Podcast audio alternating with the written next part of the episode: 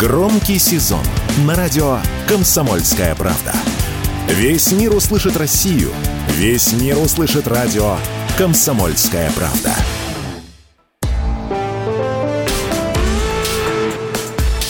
По сути дела, Николай Стариков. Радио «Комсомольская правда», прямой эфир. Здесь Игорь Измайлов, политик, писатель Николай Стариков, как и всегда в этот день недели. Здесь с нами. Николай, приветствую вас. Здравствуйте, как вы? Здравствуйте. Главное, к чему приковано внимание, конечно, это обострение э, конфликта на Ближнем Востоке, Израиль-Палестина, о котором мы будем сегодня детально говорить. Э, и на само начало я бы, знаете, как спросил вас, а что, а что главное в этой истории, про что она вообще сейчас? Э, и, и, и потом, я думаю, мы уже начнем с ней разбираться более подробно. Вот это самый главный вопрос. Мне кажется, что вся эта история про провокацию – Осталось только понять, э, выяснить, увидеть про провокацию чего. Э, давайте э, просто несколько фактов проанализируем. Итак, перед нами ситуация, когда обе стороны конфликта повели себя как-то невероятно жестоко.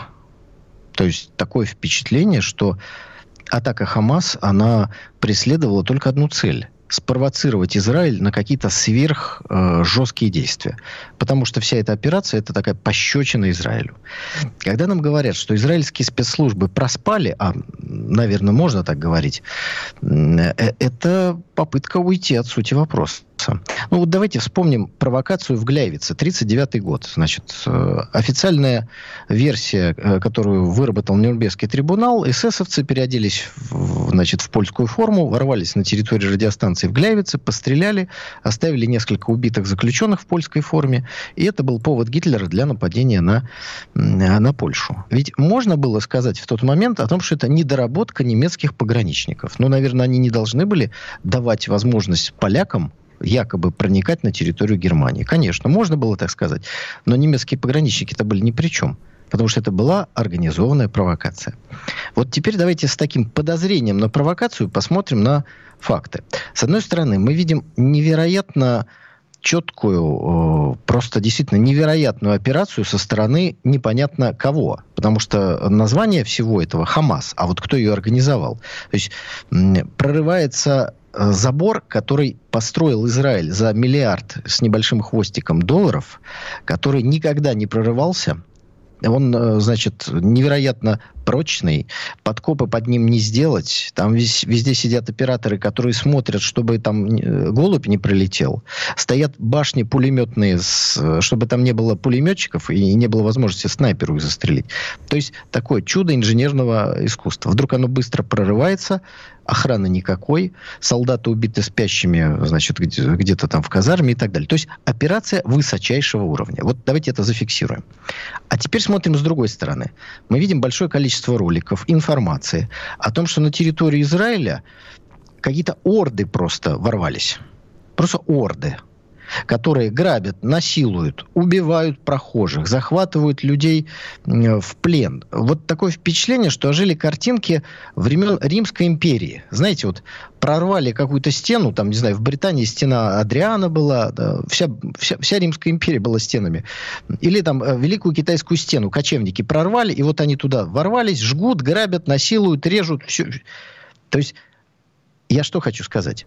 Вот одно исключает другое. Если это высоко э, профессионально организованная структура, которая занимается э, борьбой за национальное освобождение, а так себя ведь подает Хамас для своих сторонников, то это не могут быть орды, которые режут, грабят и насилуют. Потому что все, что размещено в сети, оно настолько подрывает реноме Хамаса, что он просто делает колоссальный подарок Израилю. Вот что я хочу сказать. Вот эти орды, которые грабят, убивают, жгут и насилуют, расстреливают вот этот э, фестиваль рейва, совершенно по непонятным причинам он там, кстати, происходил, это отдельный вопрос, но по совершенно непонятным причинам его и расстреляли.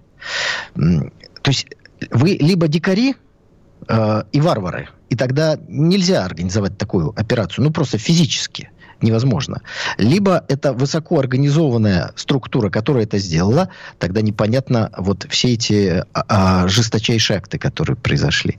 Поэтому на мой взгляд, перед нами какая-то провокация. Сродни Перл-Харбору, сродни вот этой Гляйвицу 1939 года, сродни того, что произошло в США в сентябре 2001 года. Провокация. Вот мне кажется, что именно это сейчас мы наблюдали. Провокация одной страны против другой или в этой провокации э, обе страны, э, у каждой из которых своя роль была? Потому что э, здесь возникают вопросы, ну, по крайней мере, мы сейчас не можем точно установить, да, написали, что вдруг от этой стены исчезли э, многие силы, которые ее охраняли, вдруг произошло то, вдруг произошло все, и со стороны Израиля Израиля. Э, Масад не мог не знать того, что там происходит. И многие вспоминают, что Хамас, вообще говоря, создавался Израилем как противовес э, тогда э, существовавшим ну, структурам. Да? Да? Потому что у Палестины есть законное руководство, которое находится в, горе, в городе Рамалла. Это западный берег реки Иордан.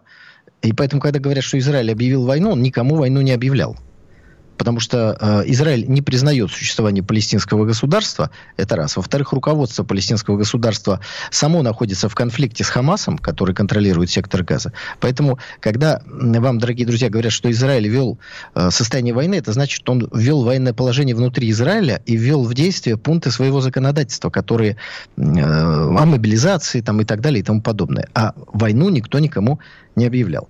Но вот еще раз, давайте вернемся. Обе стороны ведут себя крайне жестоко. И вот это единственная новизна того, что произошло. Потому что вялотекущий арабо-израильский или палестино-израильский конфликт, он продолжается уже многие десятилетия. В этом ничего нового, к сожалению, нет новизна вот в этой в этом э, каком-то невероятном э, стечении страстей.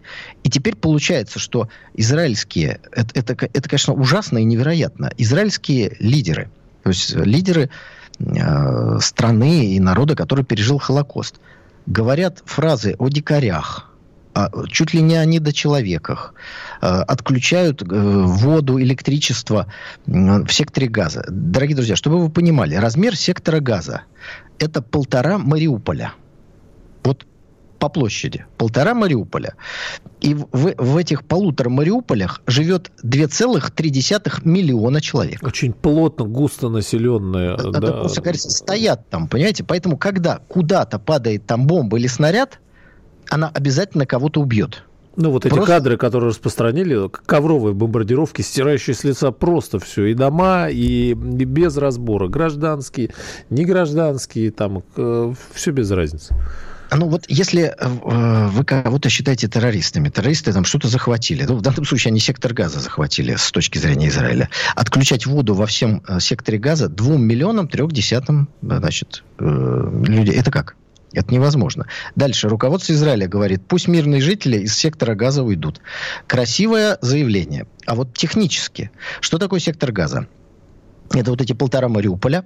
С одной стороны, вот эта стена 65 километров, которую вроде Израиль опять взял под контроль. То есть там стоит израильская армия. Ты туда не пойдешь. Ну, тебя просто убьют, это понятно. А, да и Израиль не хочет, чтобы к нему шли эти мирные э, граждане. А с другой стороны, стена, которую выстроил Египет с закрытыми пропускными пунктами. То есть этим двум миллионам человек, а там огромное количество детей, высокая рождаемость. То есть я думаю, что 1500 там детей точно есть, ну, несколько сот тысяч. Им просто физически уйти некуда. Ну, вот, вот хотели бы даже уйти. Вот, вот э, не согласны они с Хамасом категорически, представим себе. Им просто некуда уйти.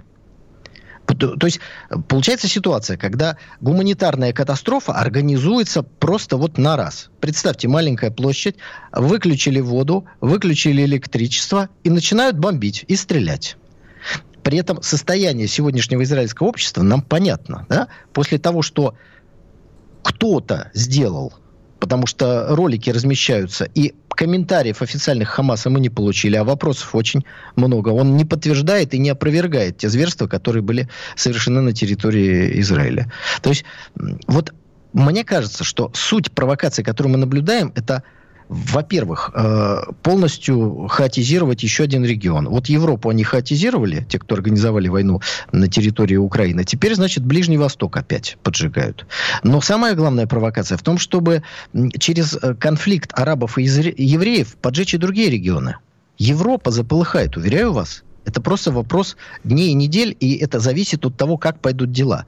Если вот будет вот так идти, как мы с вами говорим, да, ковровые бомбардировки, отключенная вода, сотни э, тысяч погибших, то там сложно даже представить, что будет в Европе происходить, в других местах. Но и третье, что, мне кажется, важно. Те, кто организовывает эту провокацию, хотят поднять накал в уничтожении одними людьми других людей на некий совершенно иной уровень от которого человечество, слава богу, после Второй мировой войны отошло. Вот обратно вернуть туда – в концентрационные лагеря, в уничтожение, в зверства, в невероятные. Потому что сегодня накал страстей совершенно страшный. И постоянно какие-то новые э, новости, простите за тавтологию, поступают. Там нашли, там увидели, там ролики какие-то.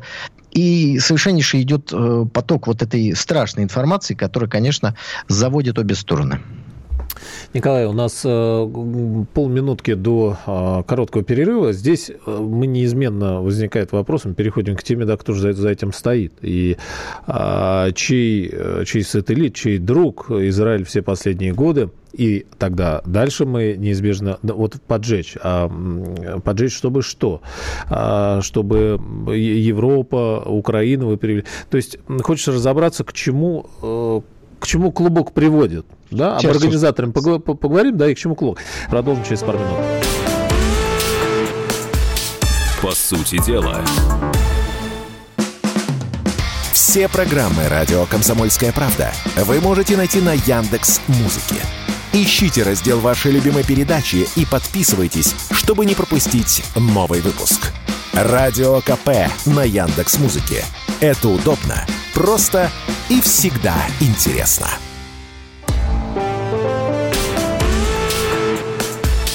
По сути дела, Николай Стариков. Писатель Николай Стариков с нами. Итак, вот в начале мы а, обсудили, почему это провокация. Дальше неизбежный вопрос, кто за этим стоит. Конечно, я думаю, что наших слушателей во многом интересует, ну, вроде где это там Израиль, да, что-то Палестина, все как обычно происходит. А что это для России? Мы придем к этому вопросу обязательно. И потому что и Украину вы упомянули, да, и Карабах, там и Турция, Иран недалеко, все это связано. Э, но а, давайте о зачинщике, без которого мы не сможем перейти к главному вопросу, наверное. Ну, во-первых, я хотел бы напомнить и вам, уважаемым радиослушателям, что это очень недалеко.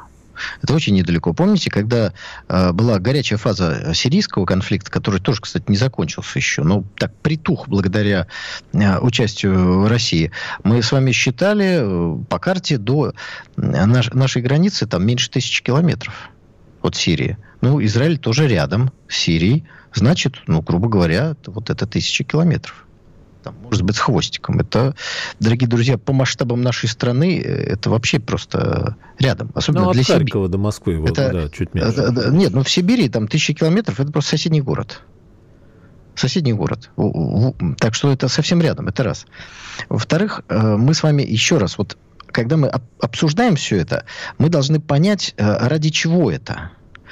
Это не ради того, чтобы опять Израиль воевал с арабами это средство чего-то большего. То есть это, знаете, как спичка для того, чтобы зажечь большой костер. То есть И на этот видим... раз это вот не та история, которая была обычно все эти годы перманентно. Ну, во-первых, эту спичку периодически поджигали, когда mm нужно решить какие-то задачи. При этом и Хамас, и м, другие организации, они же получают откуда-то деньги. Вот, и оружие. Э, э, и оружие тоже. Сейчас мы про оружие поговорим. Вот давайте представим себе. Давайте, полтора Мариуполя, с одной стороны Израиль, с другой стороны Египет. Тоннели, по ним затаскивают туда все, что необходимо для сбора этих ракет. Еще что-то. Понятно. А где эти 2 миллиона работают? Израиль выдает разрешение для того, чтобы они могли въехать куда-то на территорию Израиля и там работать. И это как бы хорошая работа. Похуже работа это на территории самого сектора газа, ну, потому что там, естественно, что-то есть. Но там нет промышленности. И там людям работать, по большому счету, негде. Поэтому там жуткая нищета и э, очень большая нелюбовь к Израилю, который с их точки зрения забрал их родину. Вот как бы почва для всего этого. Но без денег никакой Хамас не сможет отстроить структуру и не сможет платить боевикам, потому что э, быть боевиком Хамаса такая, наверное, э, хорошо оплачиваемая работа, но недолгая в секторе газа. Поэтому вопрос, кто платит деньги. Мы смотрим, Катар спонсор, наверное, там Иран как-то э, взаимодействует, хотя у него все-таки Хезбалла и другое направление больше. А теперь вот давайте про оружие поговорим. Смотрите, мы уже видели кадры о том, что у боевиков Хамас, или, не знаю, как членов Хамас можно говорить, есть вооружения, с одной стороны, американские, которые поставлялись на территорию Украины, а с другой стороны украинские, которые советского производства еще тоже были на территории Украины. А, и все это подается как, ну, знаете, коррупция. Мол, вот поставил что-то там Вашингтон, Европа, э, значит, Зеленскому. А Зеленский или там какие-нибудь прапорщики вороватые, или там министр э, обороны предыдущий Резников, чтобы себе на виллу на Майами заработать, взял и продал эти автоматы куда-то. Это объяснение для э, бабушек-старушек. Значит, что на самом деле? Из Украины сделали, вот такое модное слово есть, хаб. То есть такой центр, э, склад оружия. Куда навезли огромное количество разного оружия, непонятного, всего. Никто не знает, сколько туда привезли. Я думаю, Зеленский тоже точно не знает. После чего в рамках зерновой сделки это оружие начали развозить по миру. Вот так это все работает, дорогие друзья. Если вы думаете, что Вашингтон прямо отправит, чтобы были следы Хамасу, автоматы или там стингеры или еще что-то, нет, он так не будет делать. Он отправит все на Украину, а из Украины это все на каких-нибудь кораблях под панамским флагом, куда-нибудь уплывет там, э, разгрузится и окажется. Вашингтон в белых одеждах, он ни при чем, знать ничего не знает, а у боевиков Хамас неизвестно откуда появилось вооружение. Ну, то есть это Мы... не Зеленский втихаря, а как конкретно ЦРУ э, или ну, там с посредниками, но заказчик там. Ну, конечно. Объяс... Коррупция – это красивое объяснение. Зеленский тоже что-то украл. Но Зеленскому разрешают воровать, и министру бывшему, и нынешнему тоже обороны киевского режима тоже разрешат воровать с одной целью чтобы он был с одной, с двумя точнее. С, одной, с одной стороны, будет зависим, потому что его всегда можно за это место подвесить. А с другой стороны, можно сказать, так это ж он, он, он продал это оружие. Укра... Не мы. Мы-то честно поставили туда миллион тысяч джавелинов, а, а они оказались, понимаете, вот в секторе газа. Кто бы мог подумать? Мы же не знали. То есть тот, кто провоцирует этот конфликт, он играет и на израильской стороне шахматной доски, и на хамасовской. Вот в чем э, трагедия всего э, этого. Это, кстати, и... знакомая, знакомая история, ведь очень часто, да, а, а, одно и то же туловище разными руками э, сталкивалось. Конечно. Так вот, да. когда мы видим, что с одной стороны в Израиле вдруг знаете, как вот э, Шаббат, я был в Израиле, да, действительно, там, знаете, общественный транспорт в пятницу ближе к вечеру просто перестал ходить. Я не знал этого, уехал из э, отеля в соседний город. Мне говорят, а все, больше автобусы не ходят. Там 5 часов вечера, пятница. На такси поехал. Я, я, я просто не знал, что шаббат наступает в пятницу вечером. Но, дорогие друзья, в армии шаббат так не наступает. Знаете, что пограничники раз и пошли танцевать хаву нагилу. Тем более, что 50 лет э, войны судного дня и так далее. Ну, конечно, нет. Это строжайший охраняемый объект. Вдруг мы видим, что, ну, прямо, знаете, как в этом самом, э, чуть не Брестская крепость, да, не в подштанниках разбегаются, не, не знали, что будешь. Ну, ну это, это невероятно, такого быть не может. Да, с другой стороны, фестиваль Рейва не первый. Но э, он всегда был в Тель-Авиве, там, в Хайфе, в других городах. И вдруг раз его проводят в трех километрах от границы с двухмиллионным сектором газа, откуда все время там постреливают, как говорится. Вопрос, зачем? Вот зачем? Ну, ну, ну, ну как? Кто выдал разрешение? Почему это вообще никак не охранялось? Это вопрос к израильской стороне. А теперь зададим вопрос другой стороне. Э, знал Хамас о том, что там будет этот фестиваль? Ну, конечно, знал. Это же люди, он из Германии приезжали, из других стран. Там много иностранцев, молодежи. Неважно, они там как сказать, хорошего поведения или плохого, неважно. Граждане других стран. Хамасу важно отношение мира к Хамасу и к борьбе палестинского народа за восстановление государства. Важно. Ну, конечно, важно. Значит, Хамас знает, что в трех километрах проводится фестиваль, где полно иностранцев. И что делает Хамас? Нам говорят, приезжают туда боевики и ездят из автомата, всех расстреливают. В тот самый день, спустя 50 лет, да, вот там же да, фестиваль да, устроили. И, и, и, и расстреливают. Нет, просто Хамас вместо того, чтобы продемонстрировать свою ну, дисциплину, если они посчитали, что им нужны заложники, хотя я считаю, что гражданских людей нельзя брать заложники, ну, брали бы заложников. Зачем они убили 260 человек, из которых большинство иностранцев? И следствием чего будет международная поддержка Израиля? Вопрос. Это, это вы зачем сделали? Ну, международное, это вы имеете в виду западное. А Запад это... Слушайте, э, все, вот все, кто колебался, дали информационные козыри. И самое главное, Хамас никак не прокомментировал это.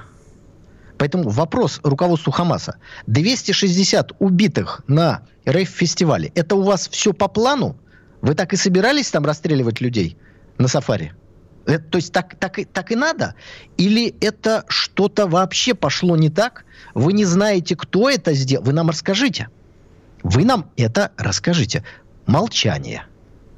То есть я хочу сказать, что обе стороны вели себя и ведут сейчас, ну, сейчас жестоко, а до этого, мягко говоря, странно. При этом такое впечатление, что израильская сторона сыграла в поддавки, чтобы это все началось, а Хамас начал играть в информационные поддавки – если это Хамас, конечно. Потому что, когда начинается стрельба, ездят люди с темными волосами и автоматами, кто там ездил? Я, я не знаю. Поэтому вот на эти вопросы ответы надо сейчас. Вот пусть Хамас ответит, пусть Израиль ответит, почему фестиваль прошел там, почему эта хваленая стена не сработала. Они никто же не отвечают. Они начинают говорить о священной войне и еще что-нибудь. А это уход – Поэтому, дорогие друзья, вот давайте обращать внимание на существенные вещи, которые дают нам основания полагать, что перед нами провокация, которую кто-то организовал, который с двух сторон э, имеет э, возможность контактировать, давать одним оружие деньги, другим еще что-то обещать. Поэтому э, сейчас нужно будет посмотреть, куда будет разворачиваться ситуация. А какие варианты, как вам кажется, вот э, в, в ответах на этот вопрос, кому это могло быть выгодно и кто мог эту провокацию э, сверстать? Ну, слушайте, такую провокацию может сверстать только тот, кто э, контролирует мировые политические процессы. То есть это гегемон, как говорится. Э, это раз. Потом э, тот, кто разрушал хрупкое перемирие, если хотите, которое там было неоднократно, э, и так далее и тому подобное. Но вот в, в этой ситуации нам важно понимать, что э, разрастание конфликта может произойти сейчас просто автоматически. Смотрите, э, некоторые, на мой взгляд, неправые наблюдатели говорят о том, что Иран все это организовал. Мне кажется, что Иран не мог это организовать при всем уважении. Николай, сейчас, подожди, э, я думаю, что мы чуть подробнее разберем. Просто вот перечислить. Первое, гегемон Соединенные Штаты Америки. Второе, Израиль. Третье, Иран. А, ну, вот Турцию называют. Да, э, ну, просто по версиям ну, пробежаться. Ну, ну, Турция... Да? При всем, как говорится, уважении к этому региональному нашему партнеру э, не может это делать и незачем ей это делать. Турция потому что нет, она на одной нет. стороне. Иран тоже, конечно Иран же, нет. Иран Но Иран может оказаться втянутым в конфликт. Смотрите, Хам, Хамас э, провоцирует Израиль, причем так, как никогда не провоцировал. Израиль начинает жестко действовать. И Хезбалла, которая уже прямо с Ираном связана, она заявляет, что из Ирана... Николай, давайте эту... на этом сделаем небольшую паузу, и наш детектив продолжим после новостей. По сути дела. Александр Коц. Один из лучших военных корреспондентов не только в России, но и во всем мире. Он работал репортером во многих горячих точках. Чечня, Южная Осетия, Косово, Афганистан, Ливия, Сирия, Египет, Ирак, Украина. Каждый четверг в 7 часов вечера по московскому времени слушай на радио «Комсомольская правда» программу «КОЦ. Аналитика с именем». По сути дела, Николай Стариков. Прямой эфир радио «Комсомольская правда». Здесь Игорь Измайлов, политик, писатель Николай Стариков. В этот час, в этот день недели здесь по традиции. Мы остановились, э, сегодня мы говорим, естественно, о том, что происходит на Ближнем Востоке. При всей, как бы, ну, плохое слово, да, Николай, привычности этого за последние годы. И э, вы совершенно справедливо отметили, небывалая жестокость с обеих сторон в этот раз. И ощущение у всех, что это не про какую-то обычную историю в этом регионе. А вначале вы привели доводы, почему это провокация и э, кому она могла быть выгодна. Ни Иран, ни Турция, мы остановились на этом, но был США и или сам Израиль. Вот, вот давайте э, с этим, да, э, разберемся. Смотрите, э, что касается, да, ну да, вот разберем э, участников. Хамас, что он может от этого получить? Ничего. Вот прямо э, ликвидацию своих лидеров, войну до истребления, огромные жертвы мирного населения, но какой-то прямой, э, прямой выгоды от произведенных зверств Хамас точно не получает э, никаким образом. Потому что Хамас получает средства, получает деньги, пока он борется с Израилем. Если он провоцирует Израиль к ликвидации сектора Газа, ну, очень странные действия. Если не считать, что кто-то может Хамасу предложить оружие, деньги, прикрытие, гарантии, что Израиль что-то не сделает, или даже если сделает, мы вас прикроем. Вот тогда действия Хамаса, которые так, напоминают какое-то самоубийство э, и, и, и, и непонятное зверство, ну, как, какую-то логику начинают э, приобретать. А при этом Теперь окажется, что, что у Израиля да, не хватает боеприпасов, потому что операция затягивается, и, и снарядов, и все остальное, да, и Слушайте, может стать, что Израиль не так страшен, как мог бы оказаться для дело Хамаса. Не в этом. Дело не в этом. Сейчас много говорят о боеспособности израильской армии. Это отдельная история. Mm-hmm. Израильская армия всегда воевала с армиями не первого эшелона. Это, это, это действительно так. Но э, я вам напомню цитату из одного советского фильма. Как говорил один мой друг покойник, я слишком много знал. То есть пообещать-то пообещают, а вот выполнят ли? Вот, например, афганским руководителям американцы много чего обещали, а потом сели на самолеты и улетели. Кто успел, убежал.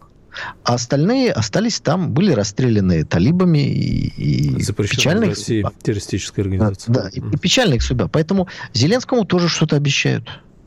Что-то выполняют. А закончится все очень-очень грустно. Но давайте теперь посмотрим в сторону Израиля. Значит, э, предположим, что э, в вот этом махе израильских спецслужб, которые, уж все говорят, ну понятно, что проглядели, да, что проглядели, потому что их попросили проглядеть. Я не могу себе представить историю, когда там израильский офицер какой-нибудь высокопоставленный вместе с израильскими пограничниками э, в преступный сговор вступил и, как говорится, отключил сигнализацию и все остальное. А вот попросить патруль погулять в другом месте немножечко и так далее, вот это как-то мне представляется более вероятным. Но тогда, значит, это вот такой Перл-Харбор. Я напомню вам, э, почему мы сравниваем с вот этой японской атакой американской военной базы. Потому что руководство США на самом высшем уровне, то есть президент Рузвельт, имело всю информацию о том, что Япония будет атаковать Перл-Харбор. И по распоряжению Рузвельта было сделано все, чтобы эта атака состоялась потому что Рузвельту и американской элите нужен был повод для вступления во Вторую мировую войну. При этом они, как прагматичные янки, вывели из гавани Перл-Харбора самые ценные корабли, а именно авианосцы. Устаревшие линкоры там остались, и вот вся эта эпическая атака привела там к гибели линкора Айова и еще повреждение многих кораблей, которые не играли никакой существенной роли для будущих э, военных действий. То есть Япония не смогла вывести флот Соединенных Штатов из игры. Все.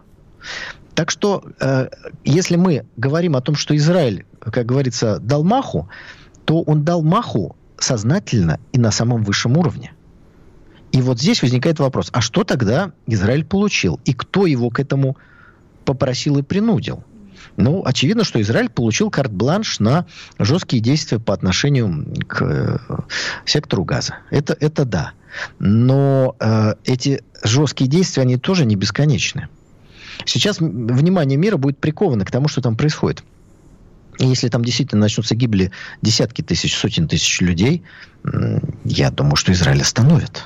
Кто? Израиль Мировое сообщество. Давайте вот так скажем широко. Потому что если Израиль пойдет дальше, разрушая все и вся, то уже он будет выглядеть хуже тех, с кем он имеет дело. Ой, Николай, да да ладно. Вот, а кто сейчас из стран, а, вот из на, наших цивилизованных западных партнеров хоть слово сказал по поводу действий Израиля, стирающих с лица гражданские кварталы в секторе Газа? Когда, извините, Россия почти два года, вы мне можете назвать а, какой-нибудь гражданский объект, который мы разнесли а, за время проведения специальной военной операции? Нет такого. Вот а, здесь а там за один день просто махом, и все молчат. Смотрите, вот здесь тонкости в чем? А, Соединенные Штаты Америки и все их сателлиты поддерживают Израиль, потому что их поддерживают Соединенные Штаты Америки. Вот, вот это важно. Это первое. Второе. А почему Соединенные Штаты Америки поддерживают Израиль? Потому что наличие Израиля его действия, его политика, которая непримирима по отношению к палестинцам, делает этот конфликт бесконечным и дает в руки Соединенных Штатов Америки, англосаксов, инструмент поджигания в любой момент одного из ключевых регионов мира. Это удобно. Ближний Восток. Точно, конечно. Точно так же, зачем американцам нужно Косово?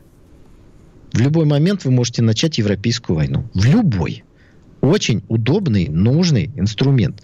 Вот о чем идет речь. Поэтому, э, если Израиль вдруг прям, ну, давайте представим такую картину, э, ликвидировал, э, хотя я не понимаю, как это можно сделать, если там 2 миллиона человек живет, да, вот ликвидировал сектор газа. Так он один очаг войны ликвидировал. А война-то должна, с точки зрения англосаксов, быть в любой момент поджигаема на раз. Поэтому Израиль надо остановить. Не потому, что они вдруг заметят то, что они не замечали раньше. Они заметят то, что они не замечали раньше, для того, чтобы не лишить самих себя инструмента. Вот э, что я хочу сказать. Мы не питаем никаких иллюзий по поводу моральных или еще каких-то качеств тех, с кем мы там дело в ООН имеем. Как вот президент, выступая на Валдае, сказал, вот с этими имеем дело, да, либо идиот, либо негодяй. Ну, в принципе, все такие там, да? Причем, скорее, все-таки второе, чем первое вот, вот что дает нам понимание, что задумка какая-то большая, чем вот этот нерешаемый э, конфликт, потому что его никто решать не собирается, потому что он удобен. Причем, я уверяю вас, он для Хамаса тоже удобен. Не только для Израиля, не только для Соединенных Штатов Америки. Это вот история, когда гибнут люди, льется кровь, а, э, так сказать, гешефты и бизнесы делаются, и интересы соблюдаются. Увы и ах. Ну, вот посмотрите, э, например, террористы, которые осуществляют взрывы в Египте – они вроде э, как бы из э, партии братья-мусульмане, да, и Запрещено их тоже, наверное, в России. Тоже. Ну, ну пусть будет тоже, да. Пусть будет тоже запрещенное, да, потому что это, это занимаются взрывами и террором. Э, вопрос, а почему эти э, террористы не взрывают в Израиле? Ну, были несколько террористических актов, когда там в Египте в отель машина въехала, еще куда-то. Если они считают Израиль своим врагом, почему они не занимаются борьбой с Израилем, а борются с Египтом? И, ну, здесь легко можно предположить, потому что они получают определенные деньги, об этом можно прочитать, от спецслужб Израиля. За то, что они не делают то, что они могли бы делать. А занимаются это там, где, ну, как-то это, в общем, странно выглядит, но тем не менее. Вот это, это очень такой специфический мир – Николай, ну здесь, да, здесь мы встаем перед вопросом, а, в общем, при Э, при Соединенных Штатах, э, заказчики Израиля, вот все то, что вы описали, для чего все это? То есть э, цель конкретной вот этой вот операции, которую мы наблюдаем.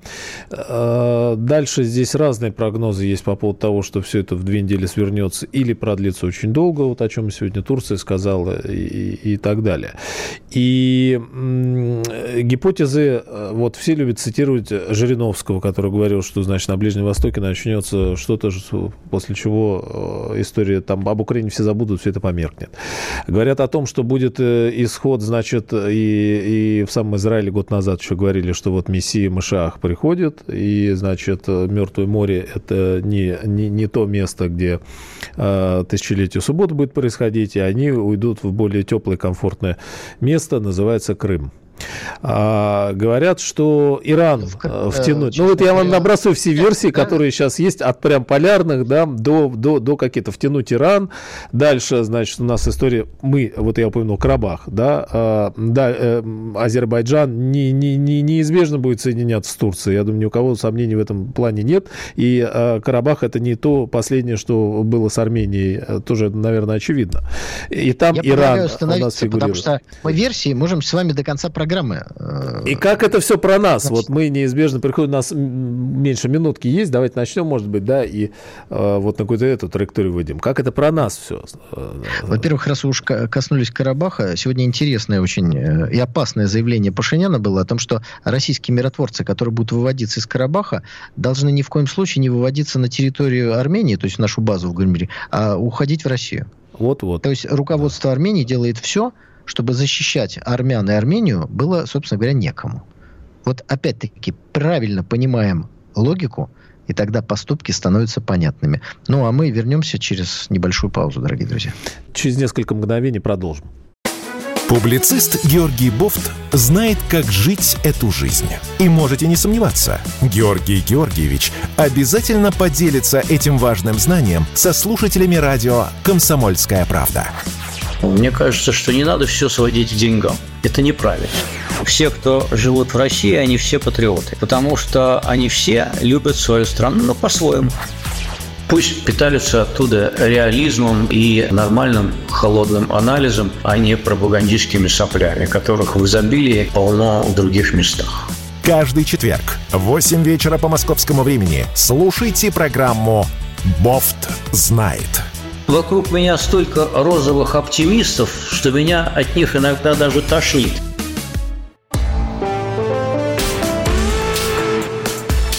По сути дела, Николай Стариков. Писатель, политик э, Николай Стариков с нами, но вот э, Тегеран готов направить сектор газа срочную медицинскую гуманитарную помощь. МИД Палестины обвинил израильскую армию в применении запрещенных международных конвенций боеприпасов с белым фосфором. Это вот, к слову, о продолжающейся истории с э, жестокостью, да, о которой вы говорили.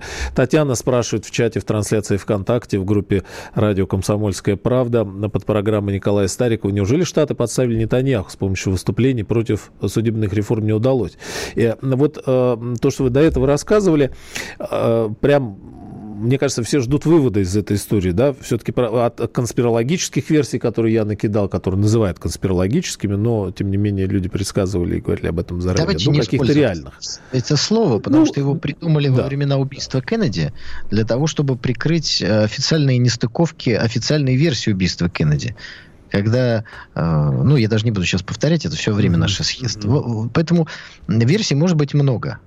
Но тот, кто организовал эту провокацию, играет и за правых, и за левых, это точно. И цели его выше, чем цели этого региона. Э, ну, здесь вот, дорогие друзья, могу сказать, что в 2010 году у меня вышла книга под названием «Спасение доллара. Война». В 2011 книга, которая получила название «Хаос и революция. Оружие доллара». Вот ответ. Происходит сохранение, попытка сохранения гегемонии и однополярного мира, о котором так много говорят, путем хаотизации всей максимально возможной планеты.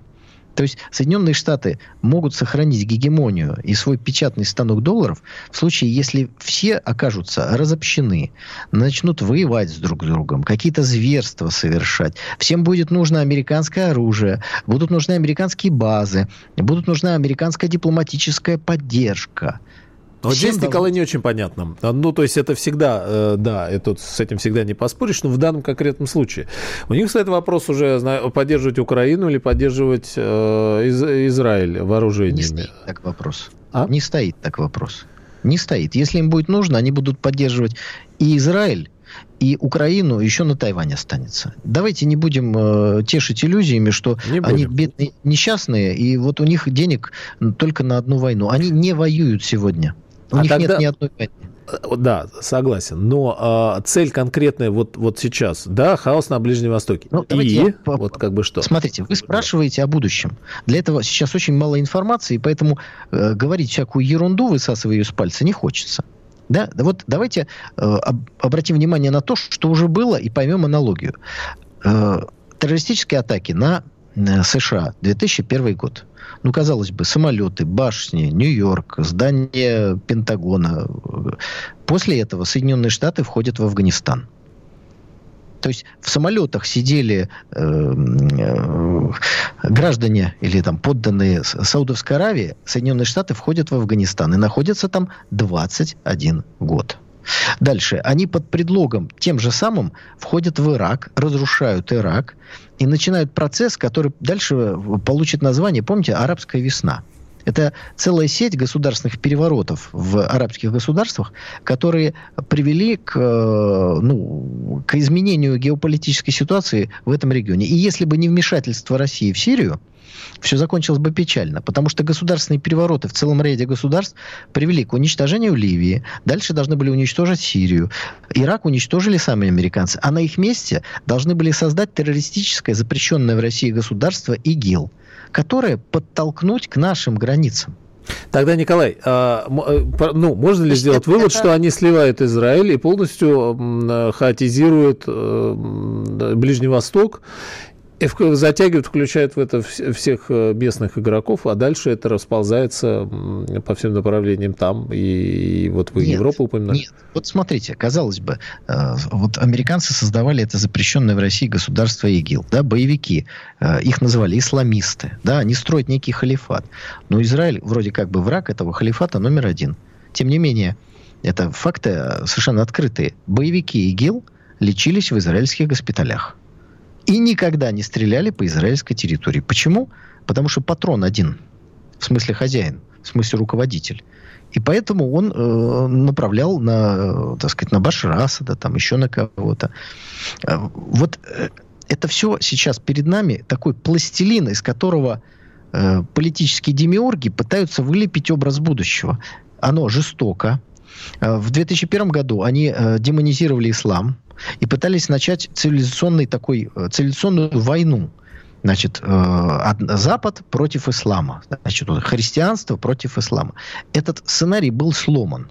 Сломала его во многом Россия, закончив контртеррористическую операцию успешно на нашем Кавказе, а потом помешав им игру вести э, на территории Сирии. То есть это вопросы вообще другого уровня. Они сейчас программируют будущее на 10-20 лет вперед. Речь, речь не о конфликте на Ближнем Востоке. Израиль никуда не денется. Никто его никуда не сливает, потому что он удобный, он нужный. Э, он пока там находится, там конфликт вечен, как мы с вами выяснили. Но американцы действуют и не в интересах Израиля, они действуют в интересах доллара. Нахождение Израиля в центре, окруженном арабскими государствами, нужно доллару. Вот поэтому там все сейчас это и происходит. То есть это вопросы управления мира, формирования миропорядка. Тогда и здесь этого... можно да Тогда из этого следует вот для нас прикладные вопросы. Вот, Первое, для нас, по России, да. Это не наша война. От слова совсем. Просто напомню, Советский Союз в период арабо-израильского конфликта сначала выступил и не кто-нибудь, а Сталин, которого мы, наверное, в политическом авантюризме точно не можем подозревать, да, а, один из лучших правителей России, на мой взгляд, лучший вообще. Сталин создал Израиль, по большому счету. А, и создал... на стороне и спас Израиль во время Первой войны за независимость, когда на следующий день после провозглашения э, государства Израиль, 15 мая 1948 года, сразу шесть э, арабских государств напали на Израиль. Сталин спас военными поставками трофейного немецкого оружия. В этом определенная ирония истории.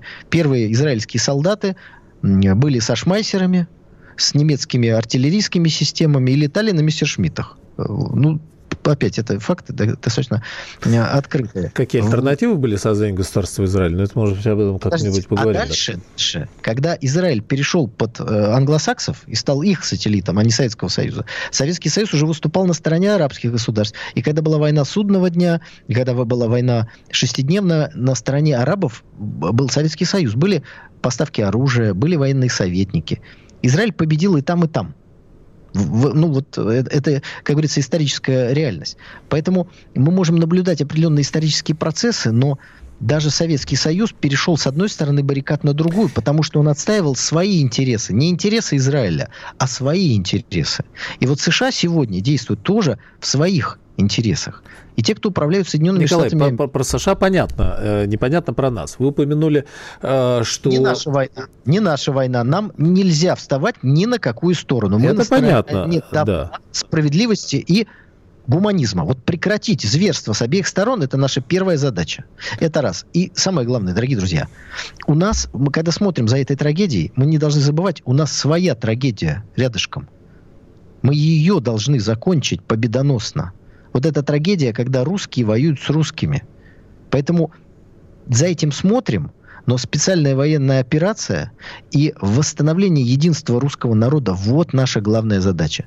Когда мы ее решим – будем помогать кому-то другому жить более спокойно. А сейчас мы должны решить свои задачи. Поэтому это, это не понятно, наше. но, но, не, не наше. но непонятно другое. Я не просто так вспомнил Армению и Закавказье. Да, это поставлено сейчас на паузу в связи с этой историей. Никуда не девшись, а вы вспомнили Пашиняна, и очевидно, что продолжение будет. И вот вы упомянули, что Соединенные Штаты Америки на 10-20 лет вперед планируют и делают сейчас то, что они делают, э, с расчетом про доллары и все остальное. А мы что планируем? Вот, не получается. У, у нас что будет через 10-20 лет? Какой у нас план? Какой, э, ну, получается, не получается, цыплят по осени считают. А у нас-то вот э, и, и, идея в чем? Ну, значит, мы, э, да, мы ждем победы в специальной военной операции, вопросов нет, и все, э, все за это болеем. Дальше что? Ну вот они, сейчас... они по всему миру поджигают, они, они, у них какие-то идеи есть на этот счет, они что-то там, сям, а мы выживать планируем, ну, как бы, что, какой у нас Кстати, проект? Игра всегда должна вестись на том уровне, для которого у вас есть ресурсы. Ну и чуть-чуть повыше. Когда мы были Советским Союзом, мы играли на всех континентах. Да. После уничтожения Советского Союза предателями мы вынуждены опять играть вокруг себя. Просто потому, что должными ресурсами мы на сегодняшний момент не обладаем. Как только мы эту задачу решим, у нас появится для этого гораздо больше ресурсов, гораздо больше уважения к нам будет, чем э, мы могли бы рассчитывать. Все это будет, но за это нужно бороться. И вот ситуация, которая сейчас происходит на Ближнем Востоке, она просто, мне кажется, вот дана всем для того, чтобы убедиться, что не Россия что-то не то делает – а просто некоторые наши граждане неадекватно оценивают мир, в котором они родились. Мир такой. В нем всегда будут войны. В нем всегда будут литься кровь. Наша задача, чтобы она не лилась на нашей территории. Вот это наша первая задача. Когда мы ее решим, мы можем расширять вот эту зону мира и сотрудничества, как это делал Советский Союз. Не забывая, что как только мы отказываемся от самих себя, перестаем понимать, в каком мире мы живем, война приходит к нам у нас будет все это, если мы не будем от этого защищаться за пределами наших границ. Николай, вот у нас это... вот полминутки а. остается. Как вам кажется, вот эта ситуация на Ближнем Востоке, она сейчас позволит, ну, можно сказать, что а, там отвлекутся, мы, все-таки у нас окно возможности открывается, мы можем как-то воспользоваться этой ситуацией. Ну, цинично, да, но тем не менее, это, это мир современный. Должны качнуть эту ситуацию качнуть. именно в эту сторону. Постараться. Обязательно в сторону победы в специальной военной операции, и наше внимание приковано к ней сейчас. Да. Спасибо. Есть Николай Стариков, политик, писатель, здесь каждый вторник. По сути дела.